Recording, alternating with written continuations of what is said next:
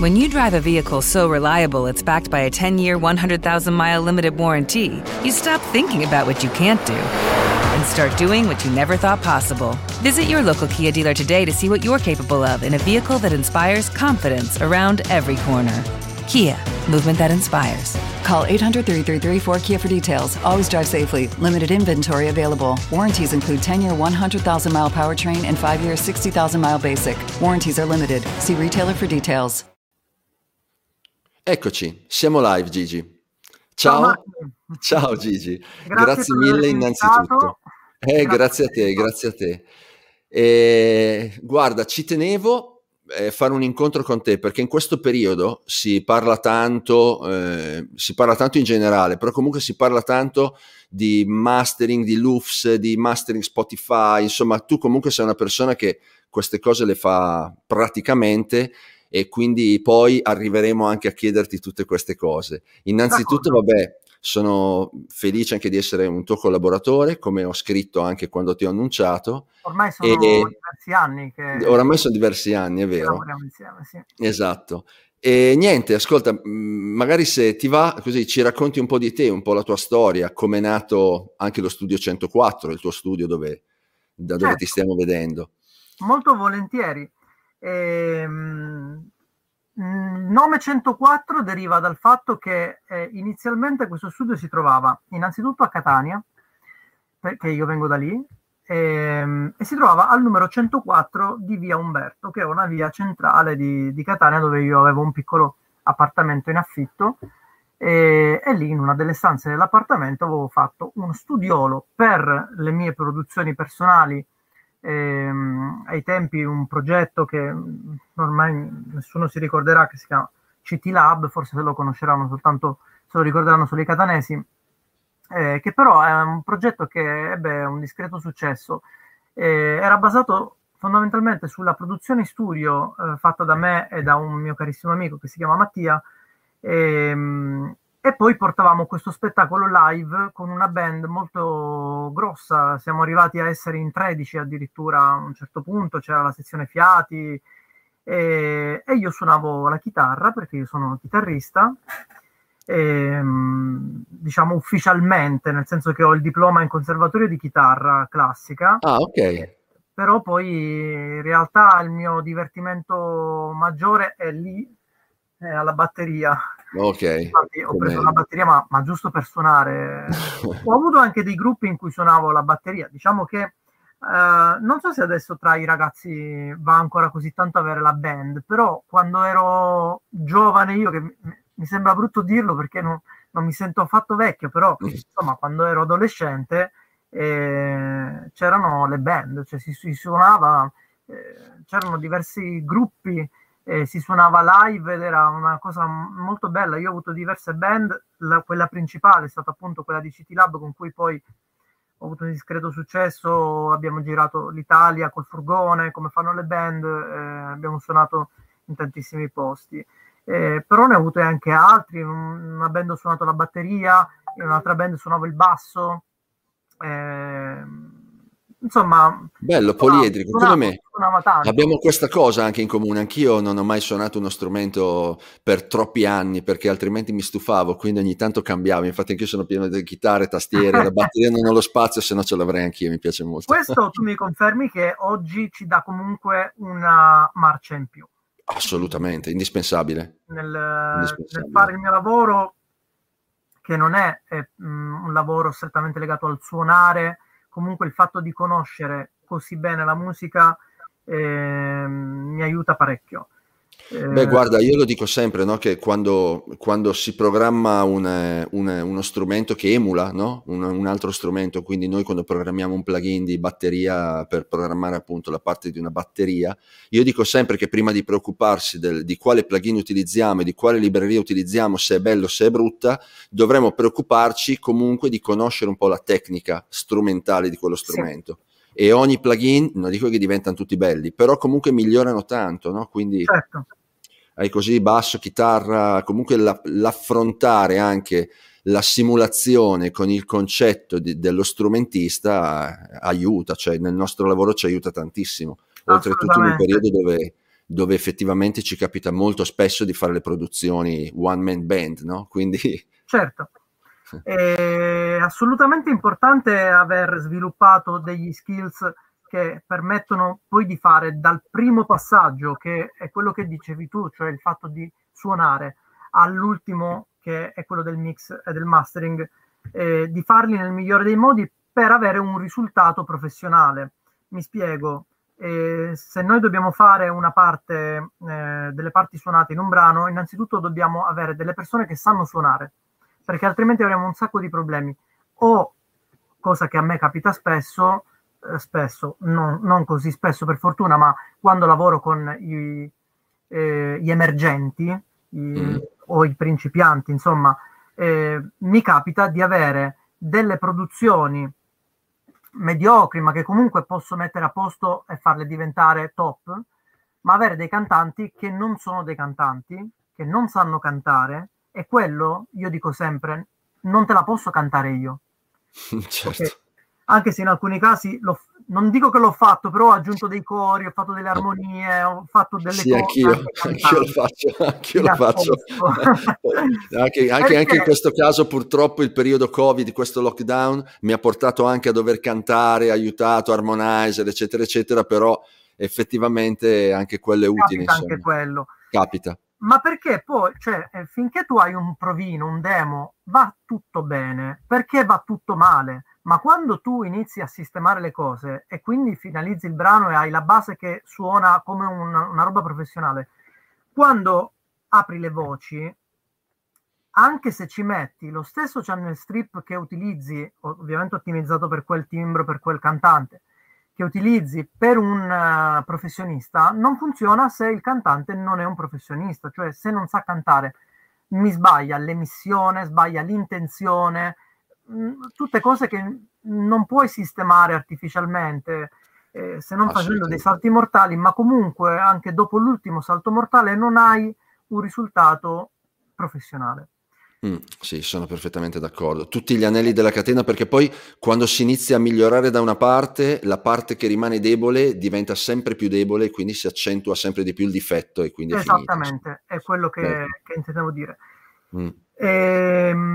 Così come alcuni sempre emergenti non sanno, io parlo anche di questo perché magari ci ascoltano delle persone che vogliono migliorare il modo di preparare i brani per andare poi in mix. Io dico sempre, andare in mix non è andare all'Urd, non si fanno i miracoli. Certo.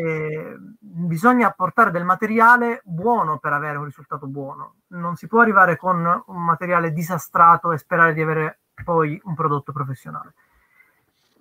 Quello che molti non sanno è che la produzione, parlo sempre di voci, la produzione vocale non è canto, ecco, vai, mixa, no, quello lo fa chi sa cantare veramente, cioè un grande professionista, un grande cantante, fa una take di voce centrale, me la manda, io faccio due cagatelle e ho un risultato della Madonna, anche perché probabilmente quel grande professionista avrà registrato bene, avrà fatto una vocal production buona, eccetera. Ma se il cantante non è così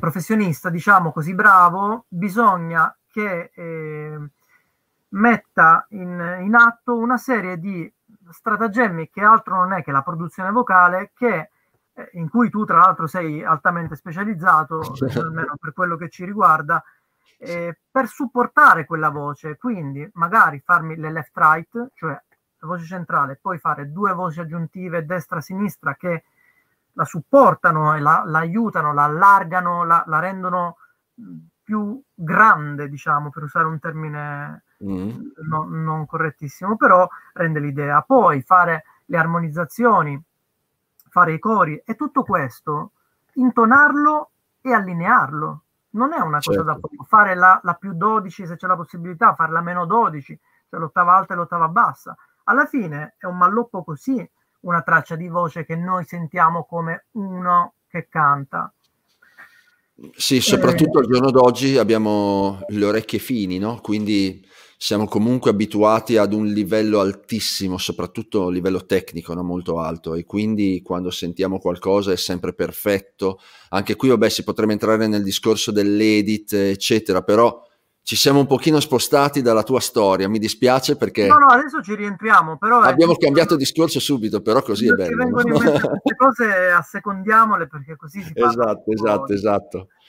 E quindi ogni anello della catena va fatto nel migliore dei modi. Ecco, in questo senso aver studiato musica a livello conservatorio, io ho iniziato a 6 anni a studiare musica, in questo senso... è molto utile, perché comunque ho sviluppato una serie di appunto di abilità, di skills che mi fanno anche rendere conto, quando poi ho un brano davanti, cos'è che non funziona di questo brano, perché non è facile. L'uomo della strada lo ascolta e dice c'è qualcosa che non mi convince, sì, ma cosa? Certo. Quello fa la differenza, cioè capire cosa serve. Alle volte quello che serve è la produzione vocale che non è stata sufficiente, altre volte ci sono delle parti dell'arrangiamento che non funzionano, possono essere mille cose. La stesura, semplicemente la stesura di un brano, importantissimo. La stesura, come si fa la stesura? Ma dico io, non è che ci vuole la laurea in stesura delle canzoni. Te ne ascolti 100, tiri giù la stesura di queste 100 e ti accorgerai che 90 hanno una stesura uguale. L'importanza della reference in tutte le fasi della produzione, cosa dalla quale io sono sempre stato convinto, ma perché mi ricordo che già a fine anni 80, inizio anni 90, quando si iniziavano le produzioni, si andava a ascoltare un sacco di roba prima di iniziare, proprio per tutto, per dare l'idea che si voleva dare, l'imprinting, no? Proprio della produzione, del tipo. E questa cosa io continuo a insistere, no? Perché poi magari ti senti... ti arriva il mix, no? Che suona in un modo e tu chiedi, ma secondo te un genere, diciamo, simile a quello che tu hai voluto fare, qual è? E ti danno il nome, ti danno il titolo di un brano, lo vai a sentire ed è tutt'altra roba. Questa cosa qua mi capita molto spesso, perché secondo me si tende ad utilizzare poco le reference, con la paura di sentirsi dire stai copiando, ma non è quella roba lì. Sì, ho capito. Non è quella roba lì. È una cosa molto diversa. A me è capitato spesso anche l'esatto contrario, cioè, ma tu a che brano pensavi quando hai fatto questo? Mi manda la reference ed è quel brano. Vabbè, no, allora no, così non va bene. Così non va bene, però ai tempi, per esempio, delle DM, quindi sì. 2013-2014, poi è andata avanti, forse è partita anche un po' prima. Era così, cioè era il copia e incolla, sì. Produzioni clone, dovevano suonare in quel modo, come deve suonare questa, come Axwell, me la dai la reference, pam, e vedi che aveva fatto proprio lo stesso pezzo e voleva che suonasse allo stesso modo. Sì. Questa cosa, vedi, questa è stata una bella scuola per me, perché comunque deve suonare una cosa che deve suonare allo stesso modo identico di una produzione internazionale di quei livelli lì, è mixata in quel modo lì, cioè dai massimi esponenti internazionali. È una sfida, cioè io anche sono come te un amante delle reference, chiedo sempre reference perché mi fa capire, appunto, mi fa entrare in un attimo nel mondo del cliente, cosa stavi pensando, perché io passo da una cosa all'altra, non è che posso seguire la storia di ogni brano, però se tu mi dai un paio di reference io capisco cosa stavi pensando. Ecco, invece ai tempi delle DM spesso la reference era deve suonare così, perché lo standard è quello nelle DM, originalità non ce n'era tantissima, infatti quelli che sono diventati dei grandi sono quelli che hanno avuto poi un sound completamente innovativo. Però fare i cloni è una cosa anche che mi hanno invitato a fare in SAE. Io ho fatto un corso di 6 mesi alla SAE quando sono venuto a vivere a Milano, per conoscere un po' di gente. A Milano non conoscevo nessuno, più che altro per quello, perché poi si studiava Logic e io Logic già lo utilizzavo ai tempi da 7 anni, mi pare. Sono venuto nel 2015. Nel 2000 2005, qua 2015, sono venuto nel 2005 e avevo iniziato io nel 99, quindi sì, erano 6 anni che usavo Logic, lo utilizzavo già, però ho imparato un sacco di cose in SAE, ho conosciuto anche un sacco di persone, è stata comunque una bella esperienza. Comunque ti dicevo, lì ti invitavano anche a fare come esercizio dei cloni, cioè rifai questo pezzo identico, forse identico. Lo fanno ancora nei corsi della SAE. Io lo consiglio, io lo consiglio come metodo di studio, perché fa benissimo, È un esercizio pazzesco, perché ti costringe innanzitutto a imparare ad ascoltare, cioè se tu devi fare Bruno Mars, quando ascolti il brano di Bruno Mars di cui non hai le separate, devi isolare mentalmente la yet per trovarne uno simile, devi isolare il rullante per trovarne uno simile, e quindi ti alleni a concentrarti in maniera selettiva sui singoli elementi, in modo tale che poi puoi trovare dei suoni innanzitutto simili. Io dico sempre ai produttori, la cosa più importante quando faccio i corsi o le masterclass non è come trattiamo il suono, ma è come scegliamo il suono. Certo. Se noi apriamo, adesso io faccio 350 mix all'anno più o meno, sono una quantità smodata, ne parleremo dopo del quanto si deve lavorare, almeno di quanto io consiglio di lavorare, cioè poco, però facendo un sacco di cose. È un traguardo molto difficile.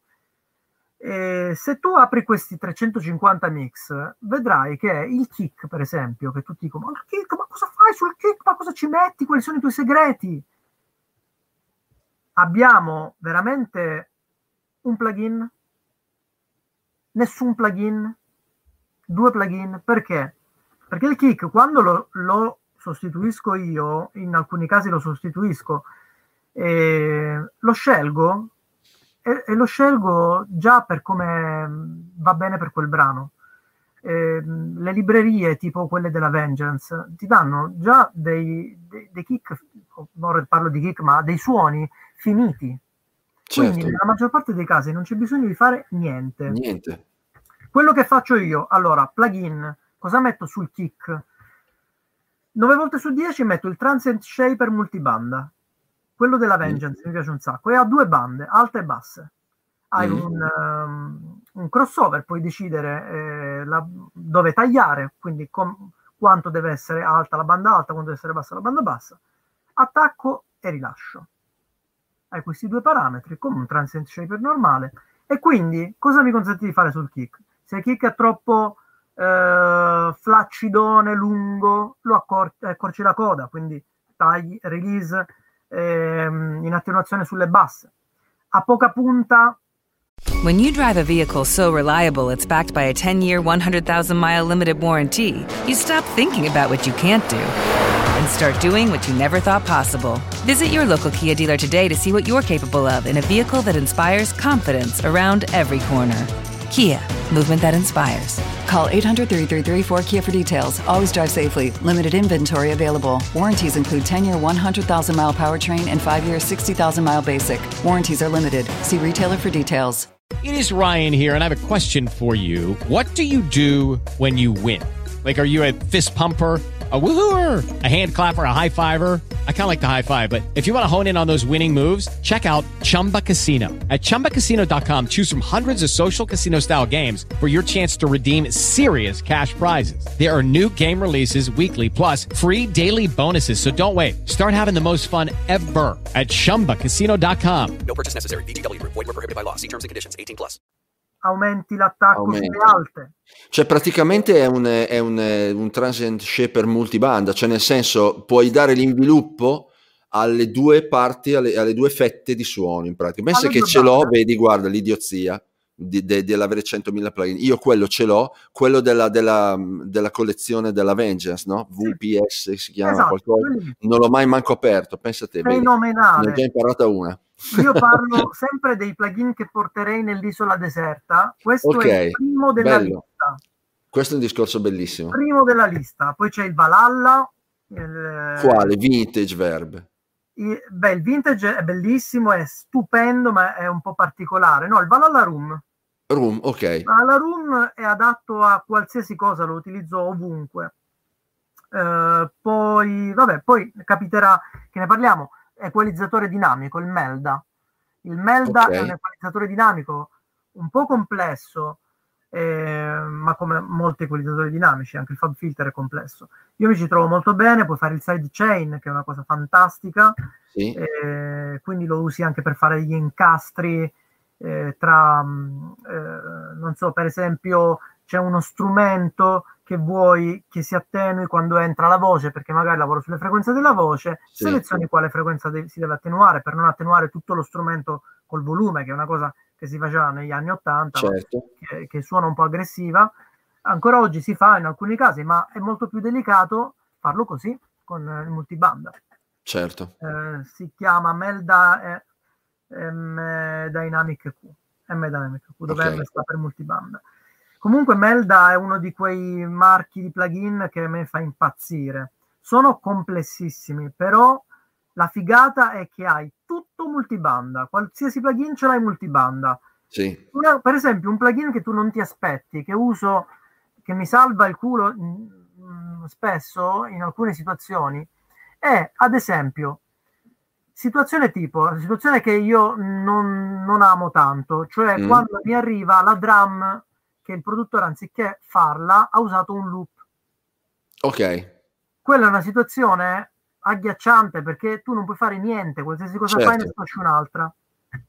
Però hai per esempio questo loop trap, che è un classico della trap, butti dentro il loop dove c'hai kick, snare e hi-hat. Esatto. Mi piace far muovere gli hi-hat un po' a destra-sinistra per non avere tutto centrale, tremolo multibanda, quindi hai certo. Autopan soltanto sulla banda certo. 10.000-8.000 in su, si muove senza che il rullante se ne vada a destra a sinistra, certo. Il rullante resta centrato e il resto si muove. Qualche regroover l'hai provato, Gigi, per queste qualche regroover l'hai provato per questi casi? No, te lo consiglio adesso, ti mando poi lo scriverò un link di uno che utilizzo io, che ti non sempre va un po' a culo come tutte quelle robe lì, però sì. In molti casi divide bene tutti i pezzi, è comodo. E questo plugin della Melda ce ne sono vari veramente validi. Un altro è il distorsore multibanda, che è un distorsore, ma io lo utilizzo anche spesso per dare presenza, perché se non distorci tanto, certo. Per esempio sulle voci, frequenza mid-range, dai un po' di saturazione, con quello funziona molto bene la saturazione su mid-range, oppure, non so, hai un sub, però sul sub io utilizzo un altro saturatore di solito, che è URS Saturation, okay. URS Saturator, una cosa del genere. Sì. Io sono un fan dei saturatori, ne ho provati a dozzine, ne utilizzo tre, Decapitator, URS Saturator, quello multibanda di cui parlavamo prima, della Vengeance, forse avevo detto della Melda, ma è della Vengeance. Sui sub, quello che funziona è l'URS Saturator, ne ho provati 10.000, quello funziona sempre, è una roba allucinante, vengono dei sub giganti. Poi nel sub io faccio sta roba qua che ad alcuni fa rabbrividire, a quelli soprattutto della vecchia scuola che dicono che il sub deve essere al centro. Sì, il sub deve essere al centro, ma la prima armonica non necessariamente, sì. Per cui con un imager multibanda come quello di Ozone, famosissimo, è fantastico, è un altro dell'isola deserta. Con quell'imager lì io sposto, cioè allargo la seconda banda, quindi la parte sub rimane centrale, la seconda banda invece che quella dove c'è la prima armonica la allargo, in modo tale che sti sub suonano grossi così, e ti assicuro che è una cosa che funziona molto, soprattutto nella trap dove il sub è protagonista. Certo, immagino. Intanto che stai parlando di saturatori, te ne consiglio di andare a provare 3, che è una piccola collezione della Cash Audio, KUSH Audio. Prova... KUSH, non li conosco, però me li appunto. Segnateli. Fanno anche molte altre cose interessanti, ma quelli lì fanno tre saturatori piccolini con una, sai, proprio one knob, una manopola. Sì. Ma vanno molto molto bene, fanno anche dell'hardware molto bello. Questo qui della Cash è un personaggio interessante. Fantastico. Va bene, chiudiamo molto questa enorme parentesi. Molto curiosa però quella roba qui della seconda armonica aperta. Questa cosa è curiosa, non l'avevo mai sentita, non me l'avevi mai raccontata. Sì? Bella, allora, la proverò. La puoi sentire in tutti i miei mix. La proverò. Perché è veramente difficile che io lo lasci monocentrale. Ripeto, fino a 100 Hz è monocentrale, ma quello che noi sentiamo nel subone trap non è da 0 a 100 Hz. Sentiamo molto di più la prima armonica. Certo. No, dicevo, vabbè, ricolleghiamoci un attimo alla mia storia così... Poi vai, sei arrivato a Milano. Sei arrivato a Milano. Esatto, sono arrivato a Milano proprio perché ho detto ai ragazzi della band: se vogliamo fare il salto di livello ci dobbiamo spostare a Milano. Ci siamo spostati, in realtà di 12 che eravamo, 13 siamo spostati in 3, di cui uno l'abbiamo perso quasi subito, l'anno dopo è tornato giù, l'altro adesso è rimasto nell'ambito dell'audio ed è, oltre ad essere uno dei miei migliori amici, è un costruttore di studi, cioè lui proprio realizza gli studi, collabora con cioè è, diciamo che è la mano di Tito Livio. Tito Livio è un progettista di studi di registrazione. Il mio studio lo ha progettato lui e suona veramente da Dio, molto bravo, e li realizza quest'altro ragazzo con cui suonavo. E ci siamo spostati a Milano, appunto, eravamo in pochi, per un po' abbiamo continuato, ma per poco, perché era infattibile suonare a distanza, al che io ho detto, vabbè, io vorrei continuare però nell'ambito musicale, spostandomi un po' più sulla musica dance, e lì ho iniziato diversi progetti. Il primo si chiama Break the Box ed è una roba un po' underground, diciamo, è musica breakbeat, che è una nicchia, come la drum and bass, diciamo una drum and bass ma a 140 bpm. Ok.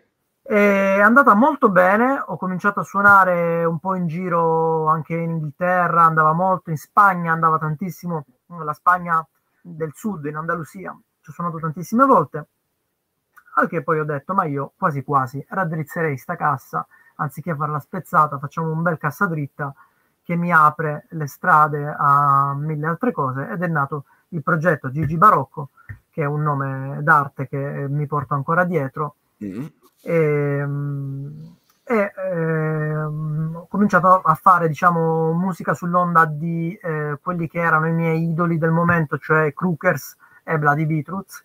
Ho unito quelle due sonorità lì e quindi facevo quel genere di electro house tra la fidget e il banger da stadio. E quello è un progetto che mi è esploso in mano, cioè ho azzeccato 2 o 3 cose, di cui un brano originale che si chiama Pua e un paio di remix che hanno funzionato veramente bene, e dopodiché ho iniziato a lavorare con tutti i grandi, cioè ho fatto remix anche per, non so, will.i.am, o per Redman, per Pink, ho fatto veramente delle collaborazioni di alto livello e ho suonato per tanti anni in tutto il mondo, cioè ho fatto il tour in Australia, in Corea, in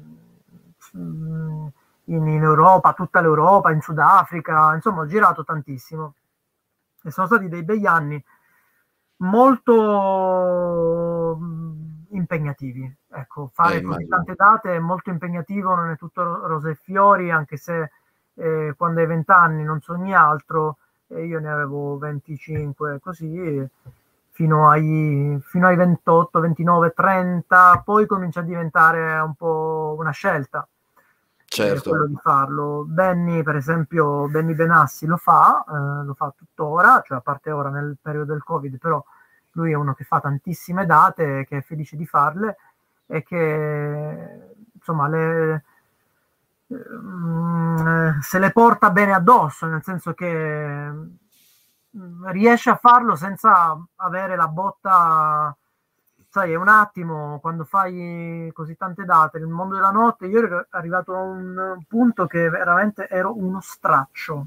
Immagino. Uno straccio umano, anche perché tu fai le date ma poi devi lavorare anche in studio, stavo già iniziando a fare i primi lavori conto terzi,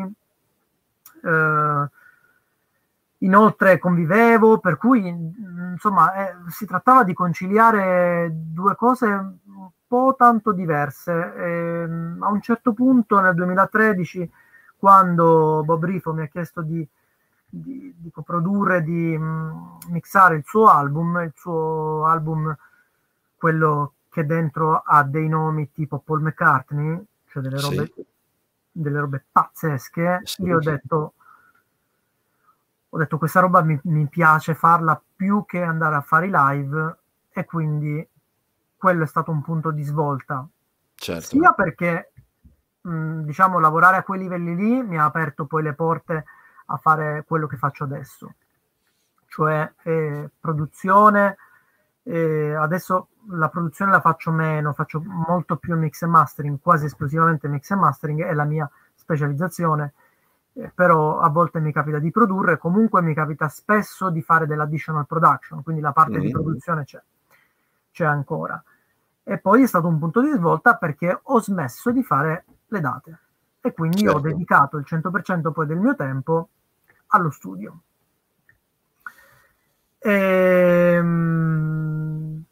Inizialmente avevo uno studiotto nella mia vecchia casa, anzi 2 case fa, avevo adibito una stanza di circa 4 metri per 4 a studio, l'avevo fatto un trattamento acustico sempre con Tito. Dove ti ho conosciuto io, giusto? Dove mi hai conosciuto, esatto. Ok.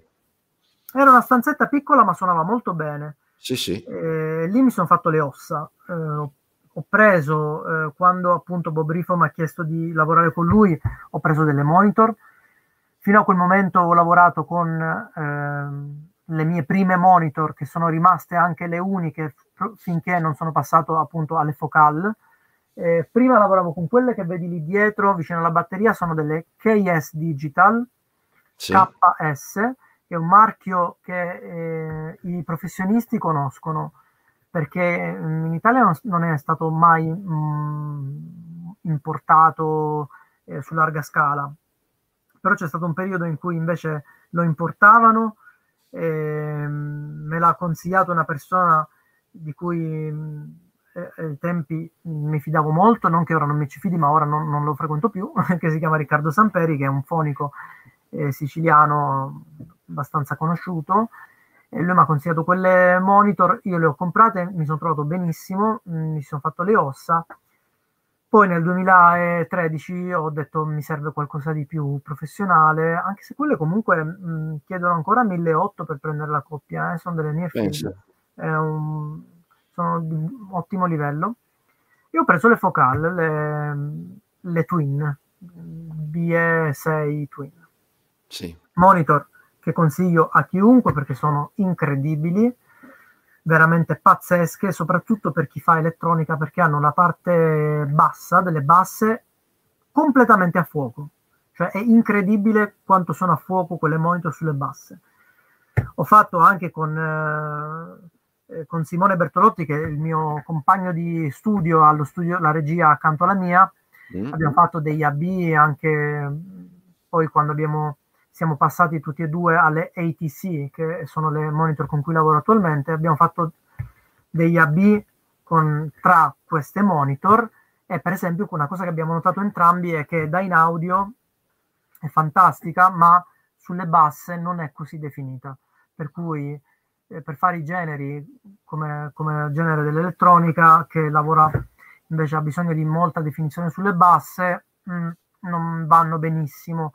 Focal invece secondo me vanno da Dio, E sei passato alle ATC per quale motivo? Sono passato alle ATC dopo comunque, dunque 2013, 14, 15, 16, 17, 18, 19, dopo 6 anni di Focal, per il semplice fatto che le ATC SCM25 sono le monitor che io ho sempre desiderato, anche quando ho preso le Focal, soltanto che costano 8.000 euro. Quindi, certo. Quando ho preso le Focal, io non sapevo se avrei fatto il fonico nella vita, perché certo. Era la prima volta che mi stavo approcciando a fare quella cosa lì. E fino a quel momento avevo fatto solo le mie produzioni, per cui ho detto no, è una spesa eccessiva per il livello a cui sono. Nel 2019 invece ero già fermato. Certo. E quindi ho detto posso prendere adesso le ATC, è venuto il momento, comunque non le ho prese nuove perché è comunque una spesa importante, se le posso prendere usate, un buon usato, ho trovato un buon usato e le ho prese usate. Certo. Non vedo perché no. No, assolutamente, ci mancherebbe. Anche perché poi se un giorno le dovessi rivendere, comunque se le compri usate, quando le rivendi ci smeni un sacco di soldi, come con le auto, cioè sì, la compri esci dal concessionario vale già la metà. Quindi ho fatto questa scelta e non me ne pento perché vanno benissimo. Non so se le cambierò mai, perché secondo me su questa cubatura qui non esistono delle monitor migliori di queste. Ti dicevo, quando ho fatto il paragone con le Focal, le ho messe per la prima settimana, le ho montate tutte e due, le ho messe una sull'altra in modo da avere proprio la stessa distanza, le ho montate sul controller che ho per le monitor in modo da poter fare AB immediatamente, istantaneamente. Non c'è una differenza abissale, però le basse restano a fuoco ma scendono di più le ATC. Okay. Le alte restano a fuoco ma salgono di più le ATC, ma il mid range è come se ce l'avessi prima. With the Lucky Land Slots you can get lucky just about anywhere. This is your captain speaking. We've got clear runway and the weather's fine, but we're just going to circle up here a while and get lucky. No, nothing like that. It's just these cash prizes add up quick. So I suggest you sit back, keep your tray table upright, and start getting lucky. Play for free at LuckyLandSlots.com. Are you feeling lucky? No purchase necessary. Void where prohibited by law. 18+ terms and conditions apply. See website for details. Lucky Land Casino, asking people, what's the weirdest place you've gotten lucky? Lucky? In line at the deli, I guess? Aha, in my dentist's office. More than once, actually. Do I have to say? Yes, you do. In the car, before my kids' PTA meeting. Really? Yes. Excuse me, what's the weirdest place you've gotten lucky? I never win and tell. Well, there you have it. You can get lucky anywhere, playing at LuckyLandSlots.com. Play for free right now. Are you feeling lucky? No purchase necessary. Void where prohibited by law. 18+. Terms and conditions apply. See website for details. Non in controfase, ma comunque con dei problemi di fase, e poi pam, completamente a fuoco sulle ATC. Assurdo, cioè è proprio come averci, è presente quando fai un buco sull'equalizzatore che senti che la fase suona strana? Sì, quella sì. Quella cosa lì, assurdo. È come vederci un po' sfocato e poi a un certo punto vederci a fuoco. È stato impressionante, sì. E il cambio di monitor è stato semplicissimo, proprio perché non c'è un abisso, sono due coppie di monitor di alto livello, ma non suonano così differenti. Però il mid-range sulle medio-alte, la parte dei 2000 Hz, così dai 1500 ai 3000, pazzesco. Certo, notevole differenza. Beh, insomma, sono proprio una fascia di prezzo molto alta, insomma, quindi... Sono assolutamente una fascia di prezzo molto alta. Per chi fa questo lavoro. Esatto. In maniera professionale, per chi ha il proprio focus su mix e mastering, chiaramente lo strumento di lavoro è i monitor. Io ho quelle e poi le NS10. Ok. Le NS10 non hanno bisogno di presentazioni e sono delle monitor a cui io sono molto affezionato, non so se ci rinuncerei mai. Praticamente è una lente di ingrandimento sul mid range, cioè quando tu lavori vuoi escludere quello che in quel momento non ti serve, stai lavorando sulle voci, sulle chitarre, su tutto quello che c'è al centro, LS10, togli le distrazioni, è una lente di ingrandimento, è incredibile. E poi è vera quella cosa che dicono tutti, se suona bene sulla NS10 suona bene ovunque, quello è vero, cioè trasla il mix che funziona sulla NS10.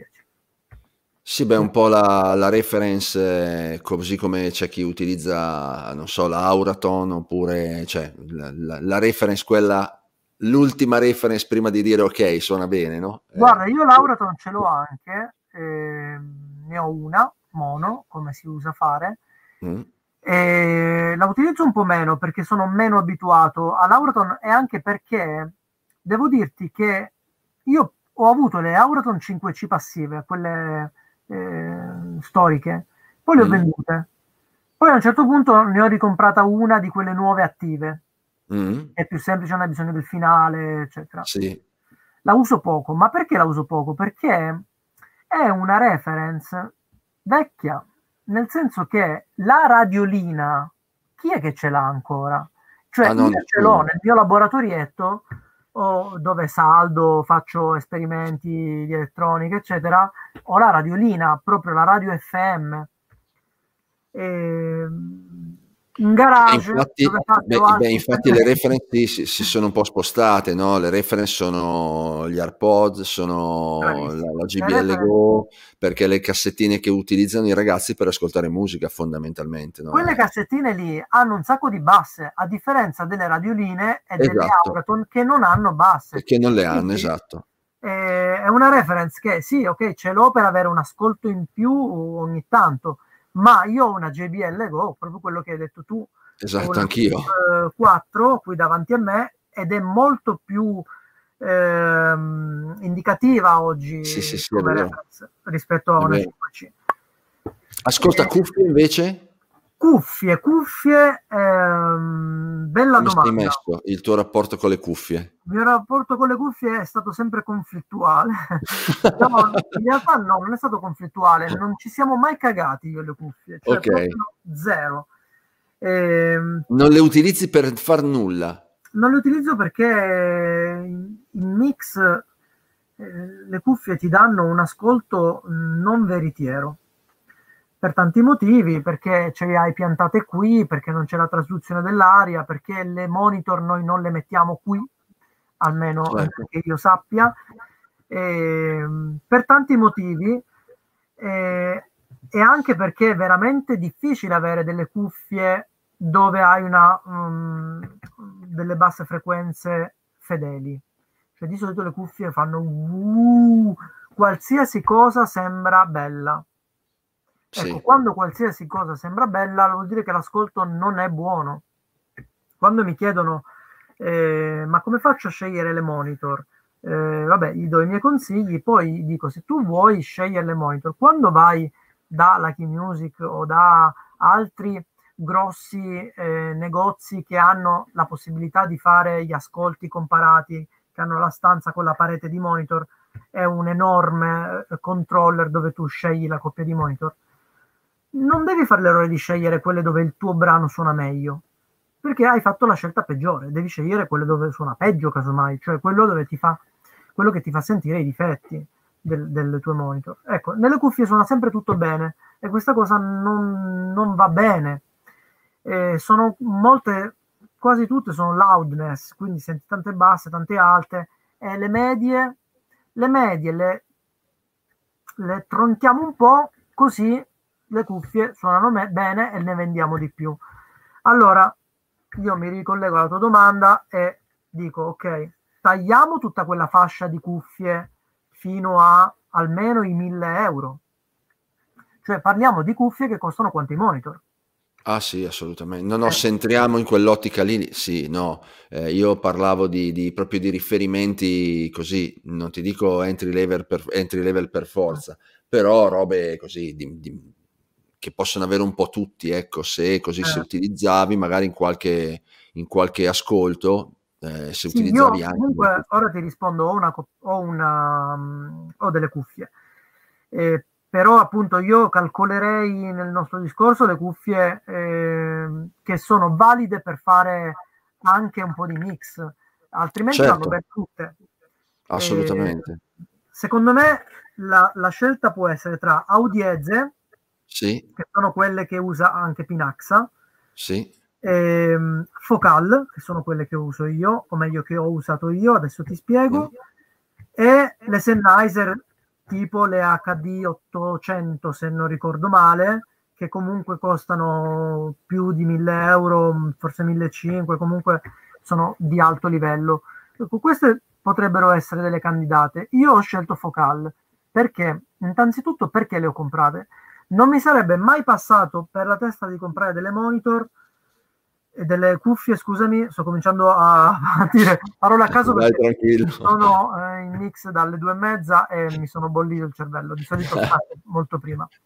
Per il lockdown, fondamentalmente per il Covid. Allora il Covid per alcuni è stata una batosta, per altri è stata un'opportunità, ma come tutte le cose che ti fiaccano a un certo punto nella vita, e capitano, tutti hanno i loro momenti, le loro botte. Ecco, il Covid è stato molto democratico, ha dato una botta a tutti, però dopo i primi giorni di depressione io ho detto, a parte che ho constatato che il mercato della discografia non ha avuto una flessione di un minimo, niente proprio, è andato dritto come un treno, anzi è aumentato, perché non facendo i live molti artisti hanno fatto i dischi, quindi io mi sono trovato, dopo la prima settimana di confusione in cui non si sapeva cosa sarebbe successo, una mole di lavoro pazzesca e il divieto di andare in studio, perché adesso lo studio mio non è in casa, è in un altro posto.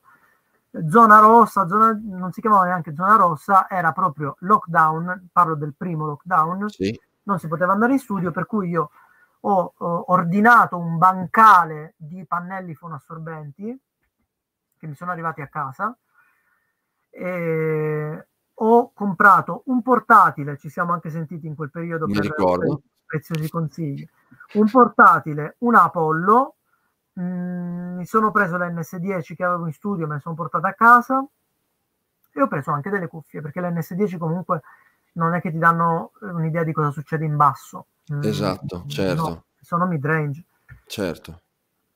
ho sentito Pinaxa, ho sentito Pretolesi, che per me sono due riferimenti, due fari, ho chiesto loro consigli per le cuffie, poi ho sentito anche qualcun altro che già le utilizzava e alla fine ho scelto le Focal perché semplicemente Luca mi ha detto, ma se tu hai lavorato tanti anni con Focal e ti sei trovato bene, le cuffie comunque rispecchieranno il loro modo di fare audio, di fare traduzione dell'audio, per cui io, se sei indeciso, ti consiglierei le Focal. Poi è chiaro che comunque ci devi abituare, ci devi fare l'orecchio, per cui io ho fatto una settimana in cui innanzitutto ho montato i pannelli in uno stanzotto che mi sono ricavato in casa, ho montato quel mini studio, mi sono arrivate le cuffie, ho cominciato a fare ascolti su ascolti di roba che avevo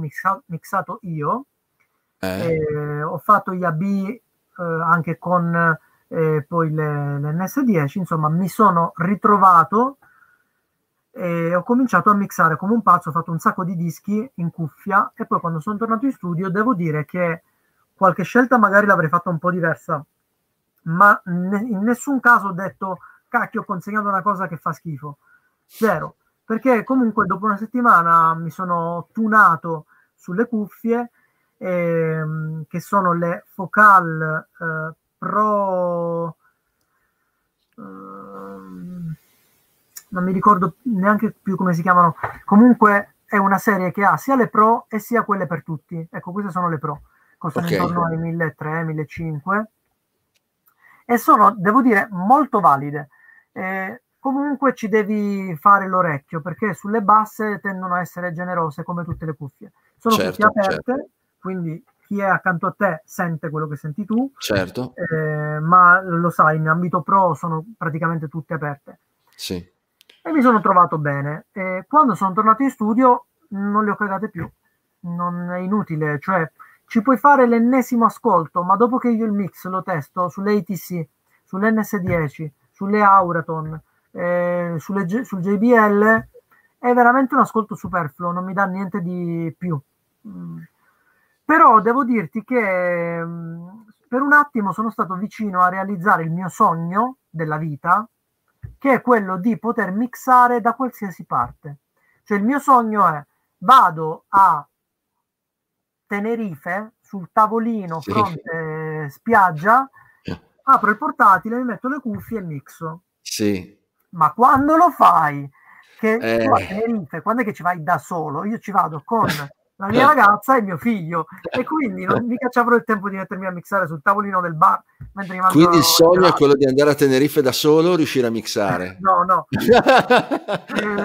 prima no, il sogno sarebbe magari ti prendi un mese di vacanza con la famiglia, in cui tu dici: io in questo mese lavorerò anche, quindi magari non so, la mattina starò in albergo a lavorare e il pomeriggio ti fai in mare, eccetera, ovunque tu sia. Assolutamente.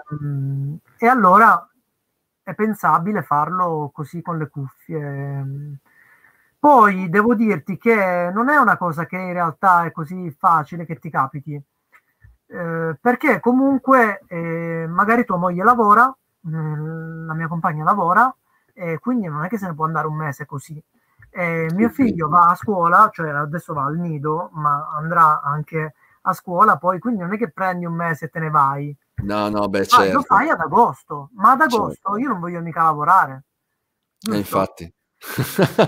Quindi diciamo che ho testato la fattibilità di quel sogno lì che avevo, però non so se mi capiterà, ecco, di...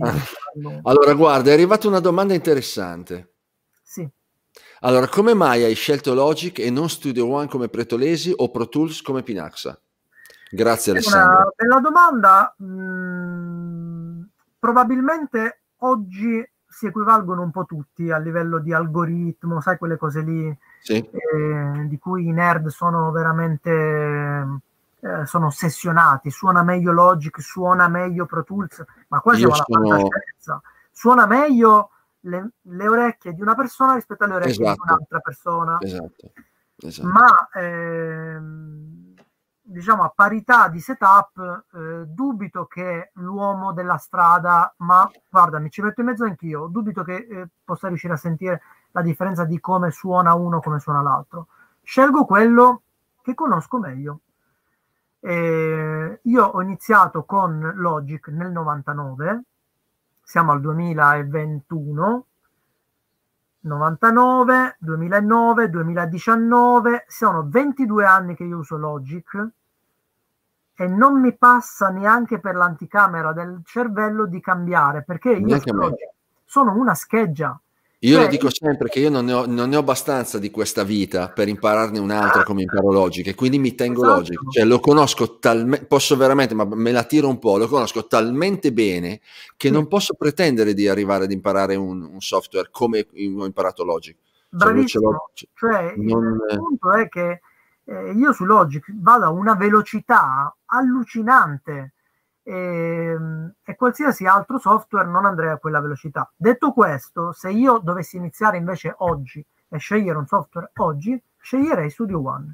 Quindi chi inizia oggi, io consiglio Studio One, perché pare che abbia una somma migliore, ma queste sono delle cose un po' così, un po' empiriche, però è fatto in un modo molto smart, cioè ci sono delle cose veramente fatte bene prendendo il meglio dei vari software che esistono, per cui perché è fatto bene, ecco, per quello io consiglierei Studio One. È veramente leggero, a differenza di Logic che ormai è un elefante, un bisonte che si trascina. Però io conosco quali sono i problemi di Logic, i bug, qualcuno per fortuna l'hanno risolto, alcune cose sono molto macchinose da fare, però amen, perché perderei molto più tempo a imparare un software nuovo. Con Logic vengono molto bene i mix, almeno questo è quello che dicono tutti, per cui non mi sogno neanche di cambiare. Penso che io, se mai dovessi pensare, ho registrato un tutorial che uscirà a giorni, se mai dovessi pensare invece di spostarmi da Logic, cosa che non ci penso mai, però mi è più simpatico Cubase, comunque. forse perché l'ho utilizzato per un po' di anni, quindi a me Studio One, ce l'ho, è Studio One, però non lo so, non mi è simpatico a pelle, non capisco come mai, non è... Ovviamente forse... allora, innanzitutto perché non lo conosco, ovvio. Bravo, però dico così... è troppo diverso da Logic, mentre esatto, il primo approccio, alcuni ragionamenti, guarda, io ho fatto per un periodo recente, cioè recente relativamente, diciamo un 4 anni fa, ho fatto dei brani per me, perché mi andava di fare dei brani, perché mi sentivo di avere delle cose da dire. Questi brani sono nel mio computer e non usciranno mai, e non è un genere techno, d'ambiente, un genere che ascolto io in privato.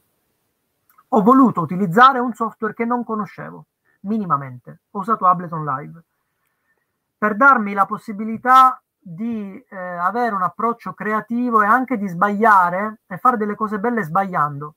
Con Logic mi sarei ritrovato sul posto di lavoro, non a fare delle cose creative, delle cose... Non l'ho neanche fatto in studio. Beh, io le faccio con le library, io con le library, con i synth faccio così, quando mi voglio togliere la terra sotto i piedi, perché non voglio cascare, perché se apro quel synth so già dove c'è il pad che mi piace, dove c'è il basso che mi piace, dove... però uso sempre quelli, casco sempre lì, allora cambio totalmente synth, così ho... appunto non ho più la terra sotto i piedi, e quindi è vero. E un altro consiglio che mi sento di dare, che si ricollega a quello che abbiamo detto all'inizio, cioè Lucky Land Casino asking people what's the weirdest place you've gotten lucky? In line at the deli, I guess. Aha, in my dentist's office. More than once, actually. Do I have to say? Yes, you do. In the car before my kids' PTA meeting. Really? Yes. Excuse me, what's the weirdest place you've gotten lucky? I never win and tell. Well, there you have it. You can get lucky anywhere, playing at LuckyLandSlots.com. Play for free right now. Are you feeling lucky? No purchase necessary. Void where prohibited by law. 18 plus. Terms and conditions apply. See website for details. Quanto lavorare? È un discorso un po' delicato, ma è una cosa a cui sono arrivato negli anni e che mi piace condividere.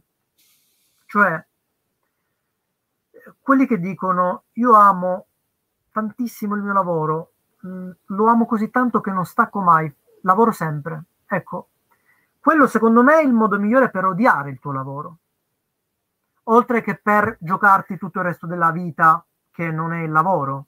Attenzione, perché c'è questo rischio, io ne so qualcosa, insomma, cioè perdi di vista chi sei, cosa ti piace fare, cosa ti piace fare oltre lavorare, ok? E il lavoro non diventa più così bello. Invece, per mantenere il proprio lavoro sull'onda del divertimento, cioè io non vedo l'ora di venire in studio a fare i mix. Ma perché non vedo l'ora? Perché io sono in studio 3 ore. Ho lavorato tanto per poter lavorare 3 ore al giorno. In quelle 3 ore chiudo un mix, ne inizio uno nuovo e controllo quello del giorno prima e faccio le modifiche degli altri. Cioè vado proprio perché ho focalizzato tutto nell'andare veloce. Però il fatto di lavorare 3 ore mi mantiene sempre fresco.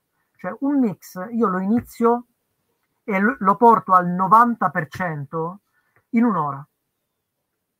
1 ora e mezza se è un mix particolarmente complesso. Guarda, oggi 2 ore su un mix di 165 stems, con 4 cantanti, perché è un mix di un gruppo che ha 3 cantanti, più c'era l'ospite, un quarto cantante, poi un brano di matrice DM, quindi già una svalangata di 2 ore. 2 ore che è già tanto. Lo porto al 90-95%, poi il giorno dopo lo ascolto e sempre... a mente fresca, faccio le ultime modifiche, le cose sai che non ti accorgi poi quando sei stanco, e lo chiudo. È importante, secondo me, riuscire a mantenere il proprio lavoro sull'onda del divertimento, cioè non so come altro spiegarmi. Cioè, scusami Gigi, una cosa, non ho ferrato esattamente il concetto, è un'ipotesi quella delle 3 ore o tu lavori 3 ore al giorno? Io lavoro 3 ore al giorno. Tu lavori 3 ore al giorno? Sì. Fantastico. Cioè, vai in studio da che ora a che ore?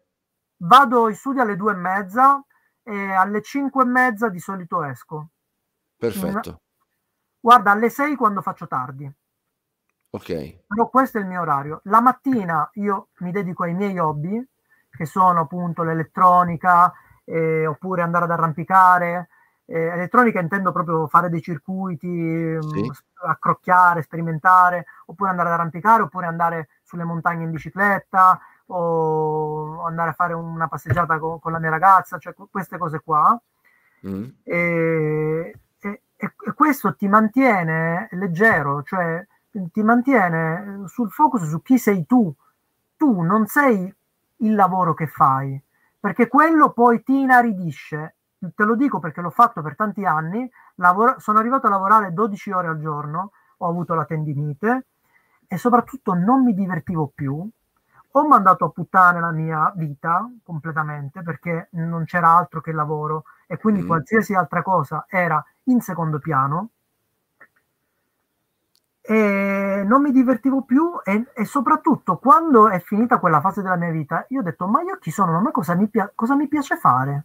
Cos'è che mi piace fare? Non facevo niente. Non facevo niente se non stare su Logic. Certo. Ecco, quello, a prescindere di stare su Logic, qualsiasi lavoro, io non lo consiglio. Il motivo per cui io oggi faccio così bene il mio lavoro è quello che dicono gli altri, ma penso, senza peccare di falsa modestia, di fare bene il mio lavoro, è perché lavoro poco. Lavoro bene perché lavoro poco. Se tu fai 8 ore di mix, stai sicuro che dopo le prime 2 ore fai una marea di cagate.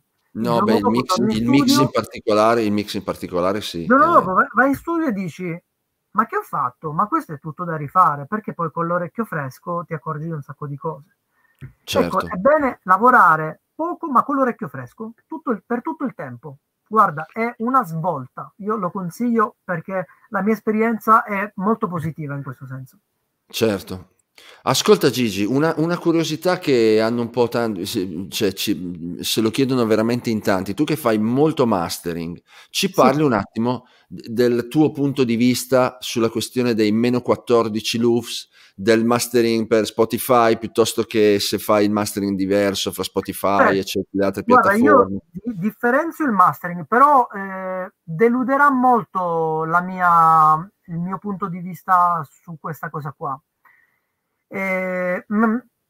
Si può riassumere in me ne frego. Ok, no, guarda, ti dico subito che invece non delude, perché tutti gli ospiti che sono venuti qua hanno detto la stessa risposta. Io dico sempre la stessa risposta. Proprio l'altro giorno, nell'ascoltare un mix di un ragazzo che segue il mio canale, mi fa però non riesco a capire perché mi scappano i LUFS, no? Il mix suonava benissimo, capito?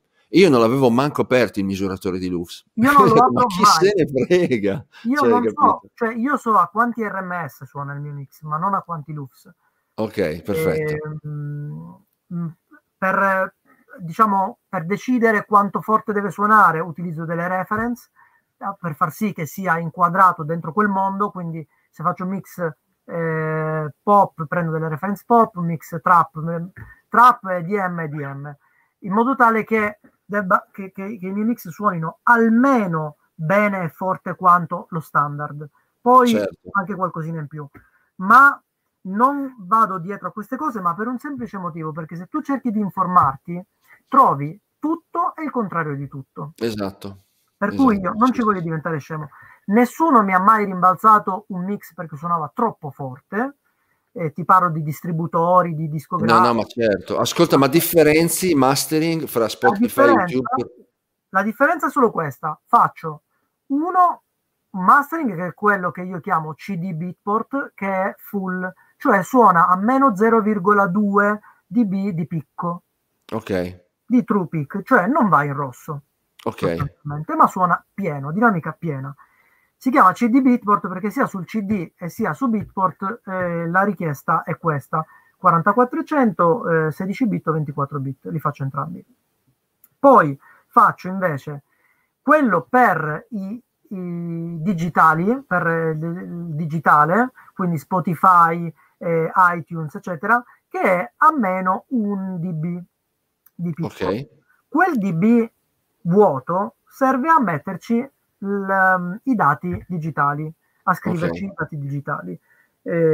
sai, la copertina, tutte queste altre cose qua che occupano uno spazio in termini di bit.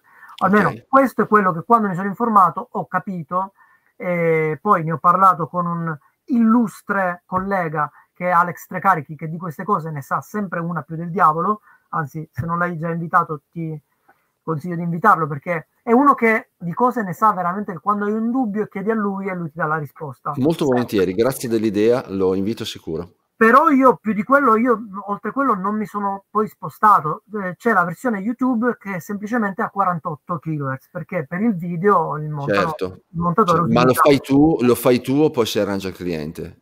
No, lo prepari faccio il 48 kHz, quindi su sì. Queste folder, adesso ci hanno chiesto anche Amazon Music 96 kHz, ma sì, perché ne arrivano a 44 e 100. Esatto, porta a 96, ma gli attacchi dei pezzi proprio è come attaccare dei pezzi vuoti, sì, è esatto. Una cosa cioè, sì, perché vogliono fare l'high resolution, vogliono esatto. Fare sì. Però se devi fare l'high resolution dall'inizio è ovvio, ti serve un hard disk per fare un pezzo, però a parte quello, ma poi dall'inizio la produzione del brano deve essere pensata esatto. A 96 kHz, quindi sì, devi certo. Così, devi esportare così, mi devi mandare le cose così, i processori devono essere così, la certo. Logic deve essere così, insomma tutta la filiera deve essere così, ancora non è così, quindi certo. Io te lo faccio il 96, ma è un 96 fasullo, chiaro. Semplicemente perché da Amazon chiedono quello. Certo, ascolta, tu sei totalmente in the box, vero? Non hai cose esterne? Completamente in the box, altrimenti non potrei fare 300 o 350 mix all'anno, perché avrei tutti i recall, tutti i problemi, e ho una ma infatti non si può, è bello ma non si può, come abbiamo detto con Pinaxa abbiamo detto così, è bellissimo, lo so anch'io che è molto bello avere il banco, ma al giorno d'oggi con il lavoro come oggi non si può. C'è chi fa delle cose ibride, tipo Luca Pretolesi, appunto, che ha dei pezzi di hardware che tiene praticamente a settaggio fisso e ci manda dentro dei gruppi, però comunque hai sempre lo sbattimento che devi riportare, riregistrare, ripassare le cose. Chiaro. E soprattutto tutto quello che faccio io deve essere apribile anche dallo studio B, che è lo studio del mio assistente, perché lui poi fa alcune cose. E certo. Non posso pensare di prendere dell'hardware di un certo tipo e di un certo costo doppio, certo. Cioè, due cose di ognuna, perché diventa veramente molto complicato. Calcola che io in un giorno è possibile che apra anche 4-5 brani, perché magari sai, poi ci sono quei clienti, e tu lo sai, che ti fanno fare 1000 versioni cambiando mezzo dB sulla IET. Allora sì. Per mezzo dB sulla IET tu invece di fare bounce e bounzare devi rimontare tutta la maratona. Sì, devi rimontare tutto, impossibile. Sì. In un mondo ideale, ok, lo facciamo, ma in un mondo ideale fai un mix però in una settimana o in un mese. Certo, ascolta, chiedono, hai una mastering chain un po' usuale che utilizzi spesso? Hai un po' di preset, un po' di standard, che plugin utilizzi in fondo al... Sì, ho una master chain, guarda, apro un progetto così te la leggo.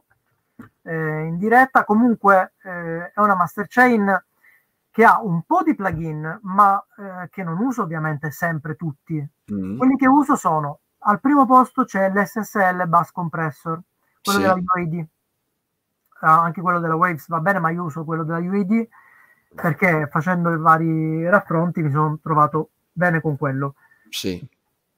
Ed è al primo posto perché lo setto praticamente all'inizio del mix, quando ho fatto il kick, il basso e quattro cose principali, lo apro, lo setto e poi mixo dentro al compressore che sta lavorando, non lo accendo a fine mix.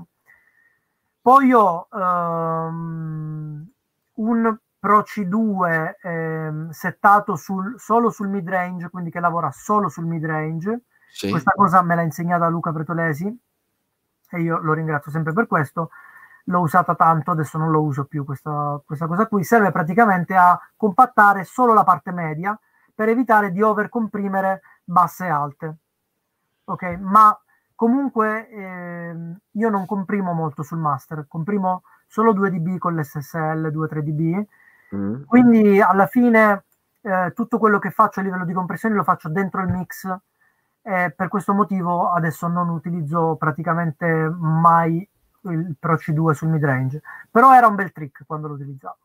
Poi ho un UAD Mag EQ4, sì, celeberrimo, lo uso solo quando vedo che la somma degli stems ha dei grossi problemi, per esempio, non so, è tutto scurissimo, allora anziché aprire 50 equalizzatori, certo, ne apro uno e certo, inizio a fare quella cosa lì e poi mixo. Successivamente ho un plugin che mi consente di tagliare bassissime e altissime, e io utilizzo il Pro Q2 della FabFilter, in modo da tagliare le bassissime, quelle che non sentiamo, le altissime che non sentiamo, ma che occupano spazio. Poi ho un plugin, io utilizzo un Brainworks, ma si può usare qualsiasi altro plugin, per mettere in mono le frequenze sub. Anch'io ce l'ho quello. Le curve, sì. Il Modus Equalizer BX1, che è grosso così, a 100.000 monopole ne uso una. Esatto, anch'io. Quello lì, ma ho visto che ci sono anche altri plugin, anche monorotella, che si possono usare.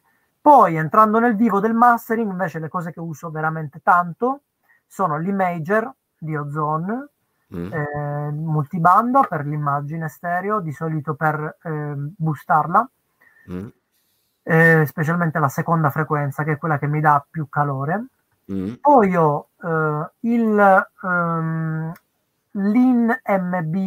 della Waves, che è un linear phase multiband compressor, con quello faccio le correzioni sulle bande dove mi serve. Per esempio a volte ho un po' di accumulo sulla frequenza intorno ai 250 Hz, allora lì lo puoi, oppure mixando io tendo a eccedere con le basse frequenze, e allora lì abbasso un pochino, da lì, che lo fa in maniera molto trasparente, per controllo, insomma, per controllo. Una volta che ho fatto queste correzioni dinamiche, l'equalizzatore invece non dinamico ma fisso, diciamo così, che utilizzo è il Manley. Il Manley Massive Passive, anche questo è famosissimo, della UAD. Mi piace moltissimo soprattutto sulle medie, è spaventoso, non si capisce cosa fa ma fa delle cose stupende, e sulle alte frequenze per boostarle. E infine poi limiter, ormai utilizzo quasi sempre il Pro L della FabFilter, che va bene praticamente per tutto. Allontaniamoci da quest'idea che il limiter fa tutto, è il mix che fa tutto, sono le singole scelte di mix. Se io ho finito il mix, anziché usare il Pro L, che non è il segreto della mia potenza di suono, e neanche dei soft clipper, io utilizzo a volte dei soft clipper anziché usare il Pro L, ma non è quello che fa la differenza. Se faccio degli AB con altri limiter cambia ben poco. Sono d'accordo, sono le scelte di mix che fanno tutto. Bene Gigi, che ore sono? È ora, abbiamo sforato e io ho una quasi moglie e un figlio che mi aspettano e che saluto, a cui devo far da mangiare. Chiaramente quindi... mi dispiace che non abbiamo risposto proprio a tutte le domande, ne avevate veramente tantissimi, però intanto allora possiamo farne più avanti un'altra. Dai, ne facciamo un'altra. Devo anche farne una di domande, E infatti, bravo. Se ne hai una velocissima ti rispondo al volo, se no... Un'altra bella idea. No, allora guarda, dai, questa, l'ultima. Quindi il master lo inizi già nel mix. Non è un processo separato. No, esatto. In realtà è la caratteristica di come lavoro io. Esatto. Non l'ho detto perché poi non è capitato, però io inizio già con il limiter attivo. Cioè io inizio a mixare già con il limiter attivo. Tutti i livelli che faccio sono i livelli finali definitivi. Quando faccio una scelta, quella scelta non cambierà poi in fase di mastering, perché io masterizzo mentre mixo. Fondamentale. Grazie per questa domanda. Bene, dai, allora insomma Gigi ci ha promesso una diretta solo di domande, quindi... E voi volentieri, finiamo col botto. Grazie mille Gigi, un abbraccio a tutti, grazie a tutti di aver partecipato. Grazie. Ciao, alla prossima.